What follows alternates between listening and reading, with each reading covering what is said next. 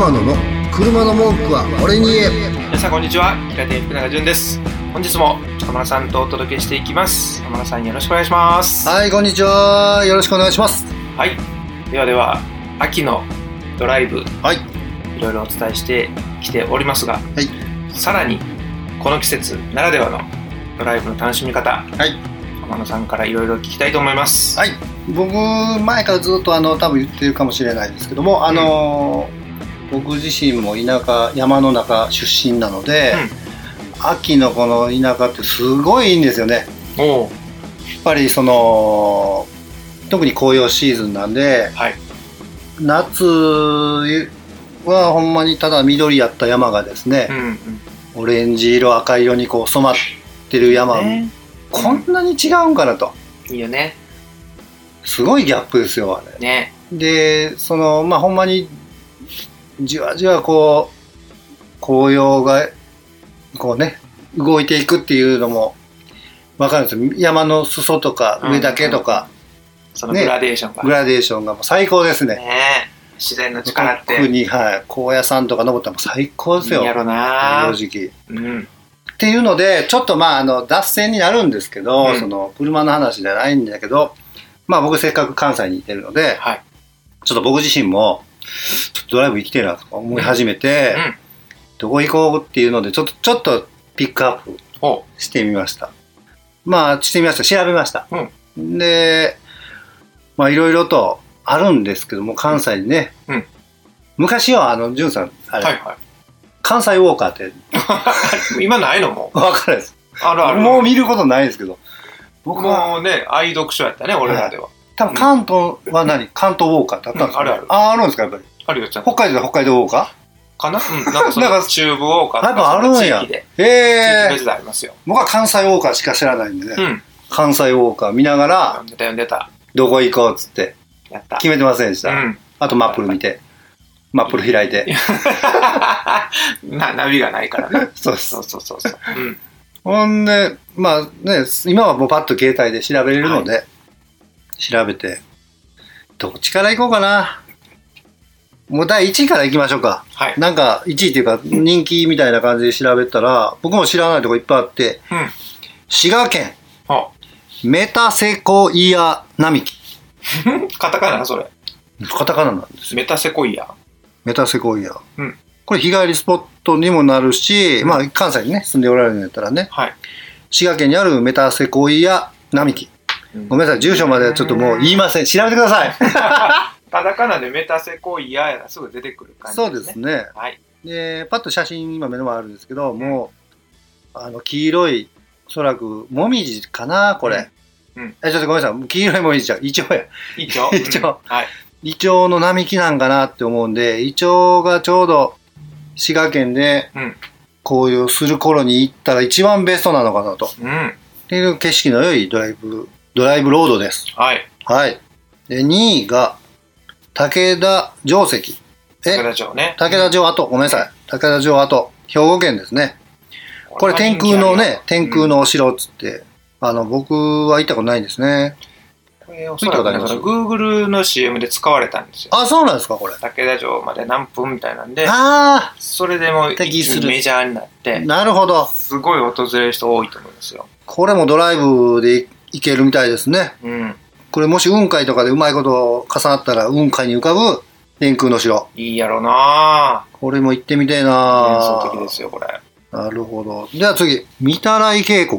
はい。これ奈良県ですね。奈良。これももうほんまに山の中なのかな、紅葉するときに行けばベストかなと。紅葉とまあ渓谷なんで、その滝とか川とかあるのかな。そうです、はい、これはたまらんね。これいいですよ、で次明石大橋、これ意外でしたね。あらら、明石海峡、あ、ごめんなさい、明石海峡大橋、これ夕方とか、これ僕もまあ見たことあるんですけど、ライトアップされてて、もうロマンチックな感じで、これはもうねアベックで行っても今時言うアベックカップルねアベックカップルアベック懐かしかったな、アベックで行ってください。ぜひ固くないでアベック行きましたね、はい、ライトアップしてこう綺麗な感じなので。ってことはその昼の顔と夜の顔がまた違った雰囲気があるのが明石海峡だと。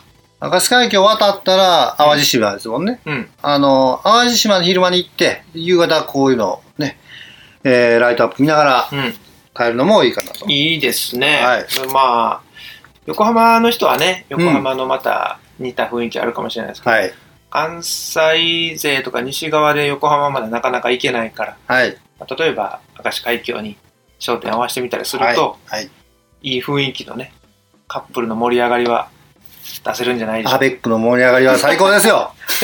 固くなやな。はい。じゃあ次。これ我らが京都嵐山。来ましたね。これもいいですね。嵐山ね。なんかこうシュッとした感じで、うん、これ何回か行って仕事でもね、向こう業者さんとかも行ってたんで行ってるんですけど、なんかちょっと違う雰囲気でこう、ほんまに京都らしいというか、ちょっと京都の違うとこシュッとしたこの自然なとこが垣間見れるような僕の中の経験はありますね。これやっぱ皆さんがイメージする嵐山ってその竹がガーンと伸びてる感じのところなんかな。うーんですかね。どうなんやろ。そう、僕もなんつったらいいんかな。意外と自然っていう。京都でたらなんかこうお寺とか。はいはい。神社とか、神社じゃないな、お寺ですね、基本的に。うん、ああいうこう、京都市内のなんかイメージあると思うんですけど、ちょっとこれ嵐山で離れてて、うん、ちょっと自然に沿ってるというか、なんかそういうのすごく感じるんですよね。大自然でもなく、うん、京都っていうのも感じるような自然。そうですね。はい、もう、パワースポットであったりとか、はい、ちょっととこう時間がゆっくり流れるとか、うん、そんなんが好きな人は嵐山いいかもしれないですね。はい、いいですね。で次、箕面大滝、大阪府。大阪。意外とこんなのあったんですね。はい、言うたら失礼ですけど。箕面のね。箕面の滝あったのよ。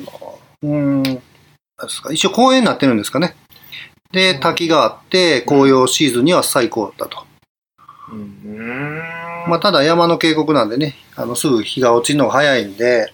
普通の街中で日が落ちる速さより山の中の方がやっぱすぐ暗くなるんでね。そうです。はい。気をつけてほしいんですけど、紅葉シーズンには最高だということですね。まあ、コロナがいい悪いは別にしても、はい、多分コロナ前やったら大渋滞してるとか、うん、なるほど。ちょっと今行きやすいかもしれないですね。箕面の滝も、ある意味今っていうのは。ね、おすすめかもしれません。なんか箕面の名物もみじの天ぷらとか、もみじ食べれるんですね。あ、聞いたことある。はいはいはい。もみじの天ぷらね。まあ、せっかくなんでね、そういう、そうですね。その場所とこの時期ならではのものっていうのは食してもらったらいいですよね。はい、いいとこいっぱいありますね。まあこんな感じで僕もちょっと調べながらね、やっぱさっきおっしゃったみたいにコロナ時期もありますけども、うん、ね、その特に緊急事態宣言がなければちょっと行って。まあそんなにね、この時期なんで、あまりこう人との距離もしっかり空けながらね、うん、ドライブ、車は全然走るのは問題ないので、行こうかなとか思ってます。やっぱり目の保養にもなりますので、はい、秋ならでは満喫してもらったら。はい。